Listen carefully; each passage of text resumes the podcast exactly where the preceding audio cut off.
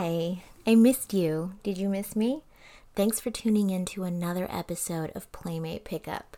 And I'm giddy today because I get to interview Renee Olstead, who spent 10 years on television series, signed to a major label, put out two albums produced by David Foster, and now I'm sitting down with her to talk about the next chapter as an OnlyFans performer juggling two top 1% accounts while getting her master's in psychology. Renee, my favorite redhead, what's it feel like to be you right now? Uh, it feels pretty good. I mean, 2020 was a pretty crazy year, but uh, 2021 is off to a pretty good start so far. So I'm optimistic. You're a real life redhead. Did you know that the Oxford Hair Foundation reported in 2005 that redheads could disappear as early as 2060? We should be discussing this. Well, I think what makes redheads happen is a mutation in the MC1R gene, if I remember correctly. I read that a very long time ago, so please don't quote me. But um, but there's there's plenty of other ways to be beautiful, and and boxed hair dye will always be around. yes, I know we have some stuff in common. I'm working on my master's in marriage family therapy, and you're currently working on your master's in clinical psychology while running a successful OnlyFans account. How's that dynamic working for you? It keeps me busy. Uh, I I will say that. Um, I feel like I'm very dichotomous by nature, so uh, maybe it's the Gemini in me. Um, we get a bad rap, but it's not true. I uh, I really enjoy being uh, sort of in the academic world and reading, and I also like love talking to my fans and getting to know them. But I feel like there's there's some overlap there. Uh, if I were a Venn diagram, I like talking to people, so I guess I'm going into the right field it's it's kind of like having the best of both worlds in a way. I think a lot of people especially that that try to make themselves appear very conservative they kind of marry the girl from church and they try to have this extremely conservative life and then they feel like they're denying kind of a part of themselves that wants to be wild and crazy and and do things that are a little bit more adventurous and i think we're kind of given the ability to to nurture both sides of ourselves yeah, I think that sexuality is like over pathologized. Uh, and I definitely come from a sex positive perspective. So I feel like, especially with the population that I'll be working with, uh, it shouldn't be an issue. Um, I've always sort of been, um, yeah, just very sex positive. Don't hurt anyone. Uh, do things responsibly. As long as you're sort of uh, following your own pleasure and having a good time and living authentically, I think sex is a really great thing. It's a wonderful thing. I'm finding that it blows people's minds when you go in two opposing directions at the same time because I think society has decided you can either be taken seriously or be scantily clad in photos. When you do both, I often get a bit of does not compute, and then people attempt to push you in one way or another to conform to societal norms. Has this been your experience at all? No, I think that's a perspective that a lot of people hold, but um, it, it's not one that personally uh, resonates with me. And school is also very expensive. So OnlyFans is definitely financing my master's. And uh, I'm hoping to do doctoral st- studies down the road. So um, I'm gonna need some school money for a while, I guess. God, yes. And it's pandemic proof too. You can do it from your house. Yeah, I think that people are are really starved for connection right now. Um, we've been putting our our social lives on hold. And um, it's it's been really cool to connect with my followers. I mean i have some very real conversations with um, a lot of the people in my dms we we talk about family we talk about you know grief and loss and what's going on with all the uncertainty in the world right now. Um, it's it's been a really fun place for me. And i think that um, I, i'm also kind of being of service to people who just like you know, want to have some human connection.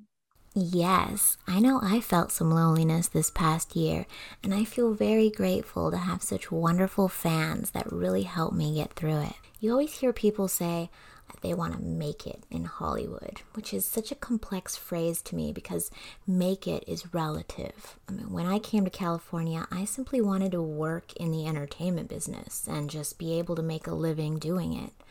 And I was successful at that. So, in my eyes, I made it, checked it off my list, and then I started to transition. And you were a well known child actor with an impressive resume and then a famous singer.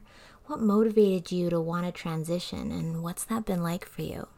Uh, to start off, to address your making it in Hollywood uh, comment, I, I think that the goalpost always sort of moves. Um, I think that if you um, you start off with one goal and once you achieve it, you get there and suddenly well you are on a series but you're not you know the star or you're you are the star but it's uh it's not on a network um or you're there's just always something that you're chasing. I feel like if you're in the business because you've you find fulfillment in your art uh, i feel like you've got the best chance for happiness um, and i think that that's that's so important um, it's not just following your dreams but um, figuring out a way to do something that makes you um, feel good every day and feel like you're contributing and uh, something that pushes you. I I definitely wanted to move into this field um, from entertainment because I felt like dying in horror movies, I wasn't gonna like leave my mark on the world, and I feel like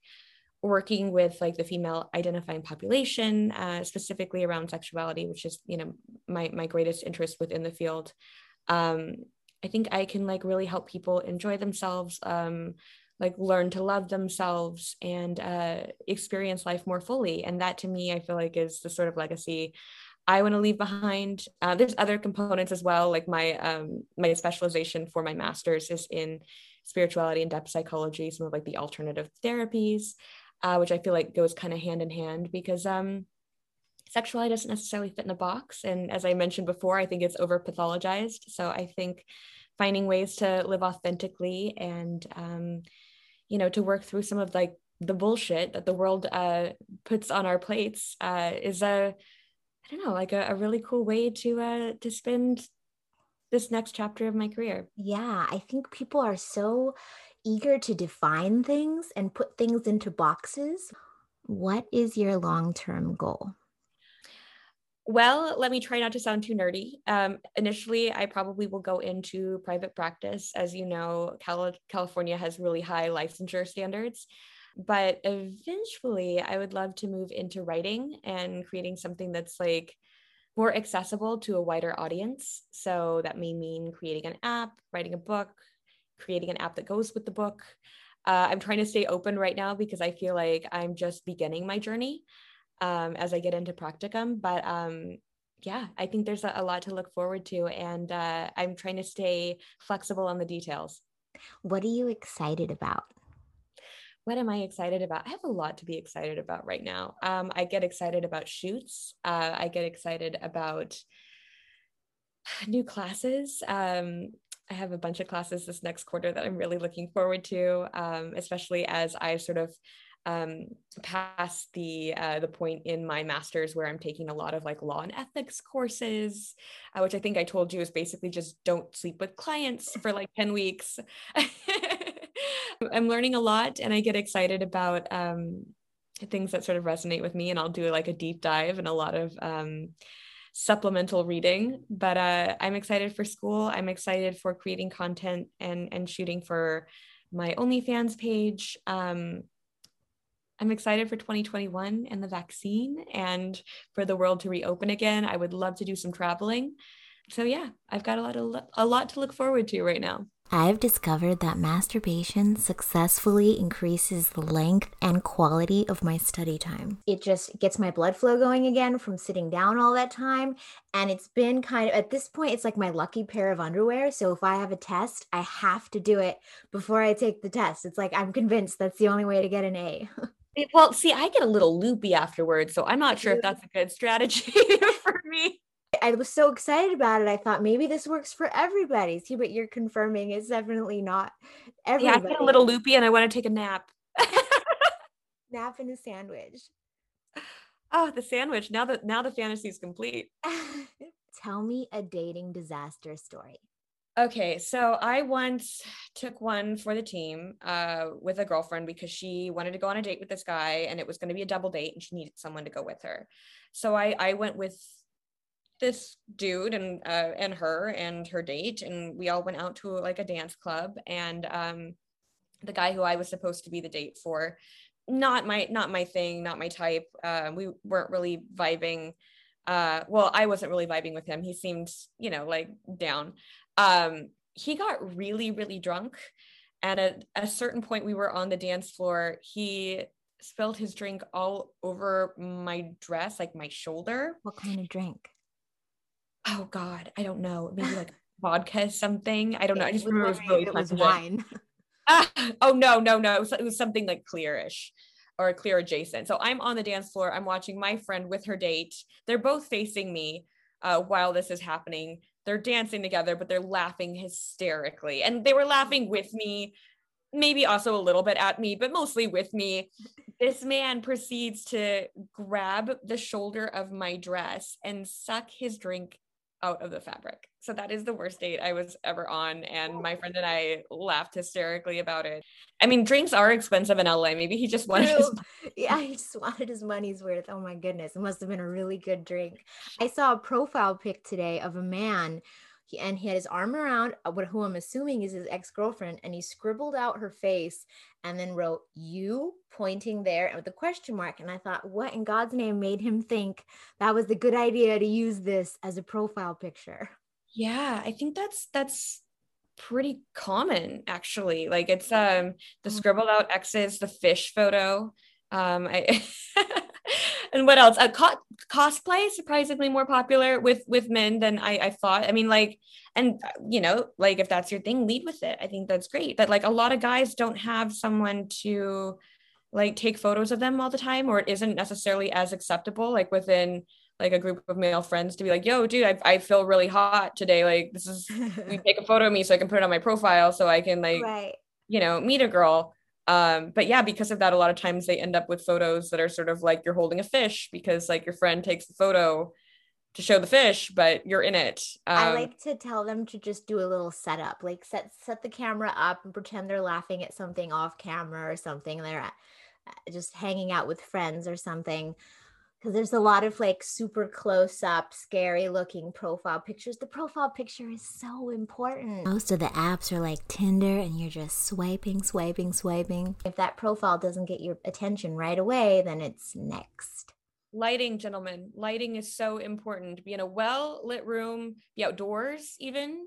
Like it, it, it can be a selfie. It doesn't even have to be like, yeah, you know, something you put a ton of work into, but make sure we can like see you because the, the light really it makes a big difference. Yeah. And I think what you're thinking about is really important because if you're just taking the picture thinking, oh God, I really hope she likes me in this picture. What if I do this? What about that? I think that comes across in your photo. But if you just have some stand up comedy playing in the background or something just to get your mind off of the picture, especially if taking pictures is something that's really uncomfortable for you. I mean, we we take a lot of pictures, but even us, people always say things like, "Oh, you're so photogenic." I'm like, "Well, you didn't see the 920 images that I deleted before this one."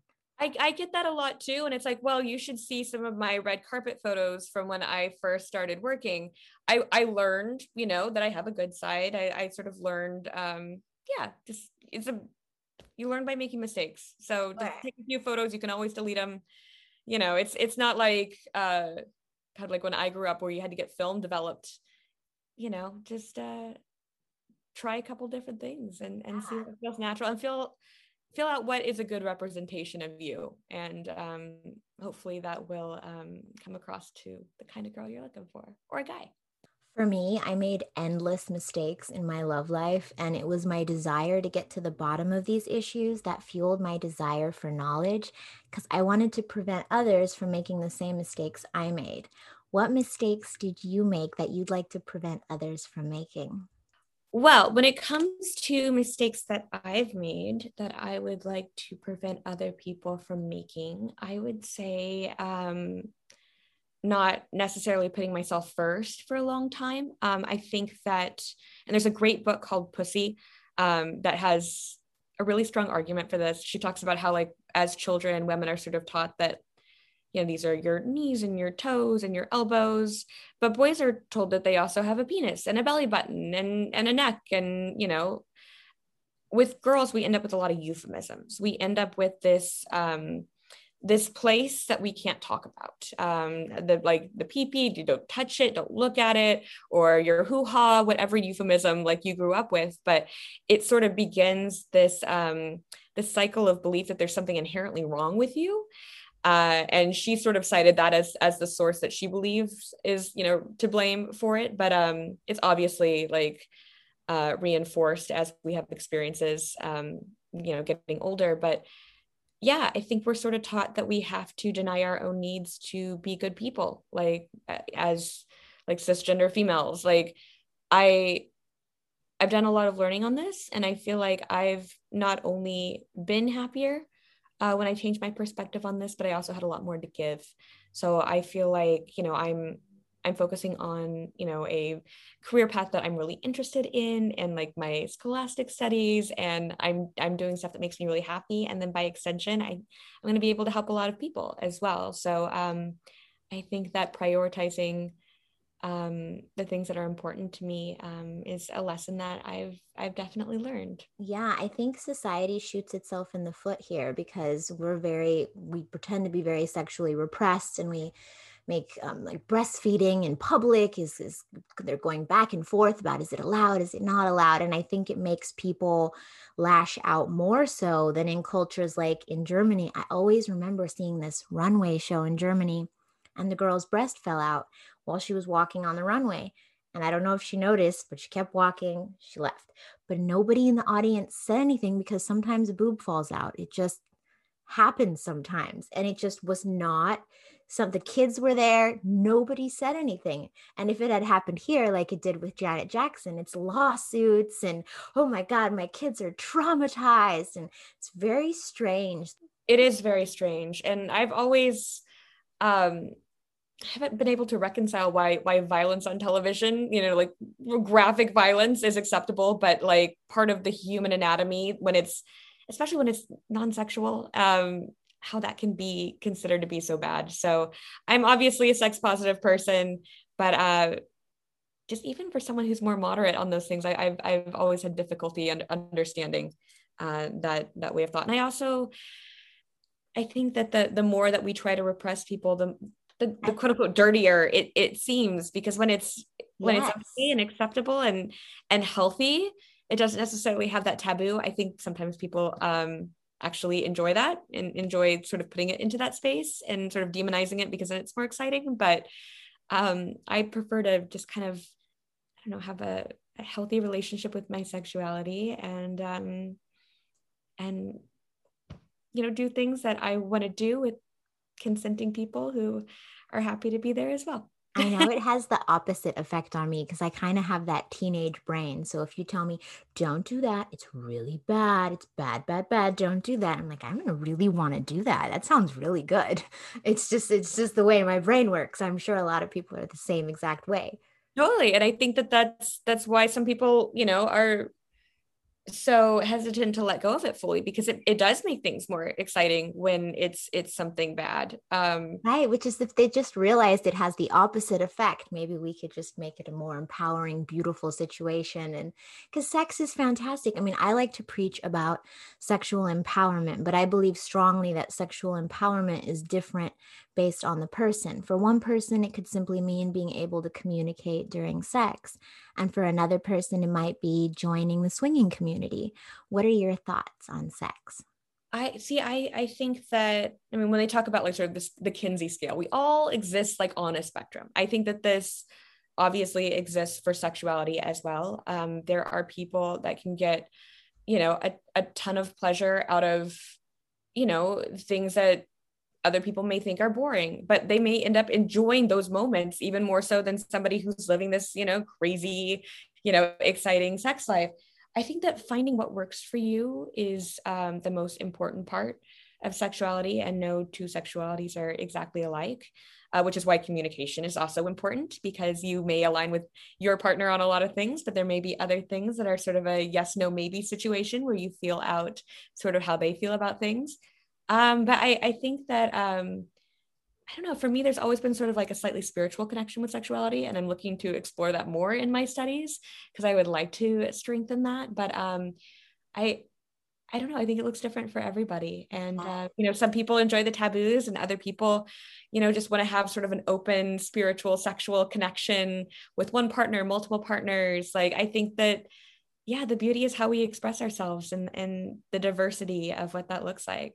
I think it's nice to do a yes, no, maybe list with new partners, just things that you really want to do, things that you would never do, and things that you might be open to. I think it really helps because I know six months down the line, there's so many people that are like, I don't know if she's into this, and I kind of want to have a threesome, and I didn't let her know that I'm not really happy being monogamous. And I'm like, oh, all these things they should have been discussed way at the beginning, and it could have been a fun, exciting conversation. It's funny how uncomfortable people are discussing sex, even with someone they're having sex with.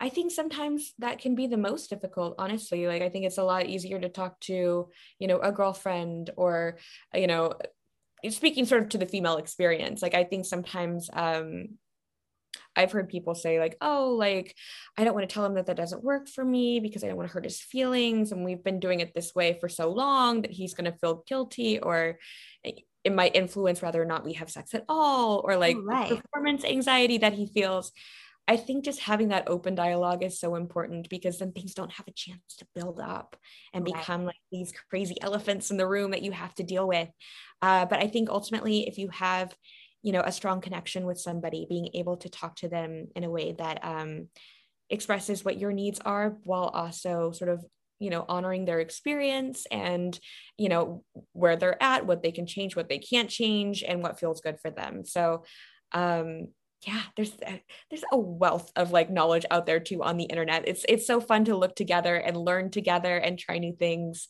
Um but yeah it's a it's it's a fun conversation. There's so much we could talk about. Yeah, and I mean that's the trick. I think is just always having new conversations and doing new things together. We get stuck in routine so quick, and then it gets stale and boring. Comfortable, but we also need that element of uncertainty and excitement. And, and it's so easy to access that, especially now when everything is online. You can take a mm-hmm. sexy online course together, go to one of those sexy chat rooms. I mean, the world. even with OnlyFans, like for for people who you know would never feel comfortable like having like something that's out there, maybe make like a private profile that only your your partner has access to, where you post stuff and message them ah. sexy things. Sometimes, like there's so many different fun ways to be creative with sexuality, and I feel like whenever I come up with something good, I always put it in my notes. I'm like, I want to do this later. I love it. That's like a, I call it a fuck it list. All the sexual things you want to do in your life. I love it. I think everyone should have one. I might need a more PG 13 name for it though. Where can we find you? So I'm on most social media platforms. Um, I don't know for how long because I feel like a lot of people with OnlyFans accounts are getting kicked off platforms right now, and that's a whole other conversation. Uh, but on Instagram, uh, I am X O R E N E E. Um, and that is also the same uh, handle that I use on OnlyFans, which is X O R E N E E. And then um, my premium account is XO Renee O. Uh, so basically my last initial at the end. And that gives people just a little more access, some exclusives. They can talk to me for free. Um, I'm on there a lot. And uh, I just started doing uh, customs too for some of my VIPs. Ooh. So that's been a lot of fun. You heard the lady. Head on over and check her out. Do it for the redheads. Keep us in school. Well, that's been a perfect episode of Playmate Pickup. I'm in school full time right now, so I'm not coming out with podcasts as often as I'd like. I plan on taking four classes in summer, and with full time mommying and working from home, it's going to be chaotic. You can currently contribute to my journey on patreon.com slash Erica Jordan. You can get one on one sessions, NLP, virtual wing woman, and more on my site, playmatepickup.com. Head on over and upgrade your love life. Until we meet again.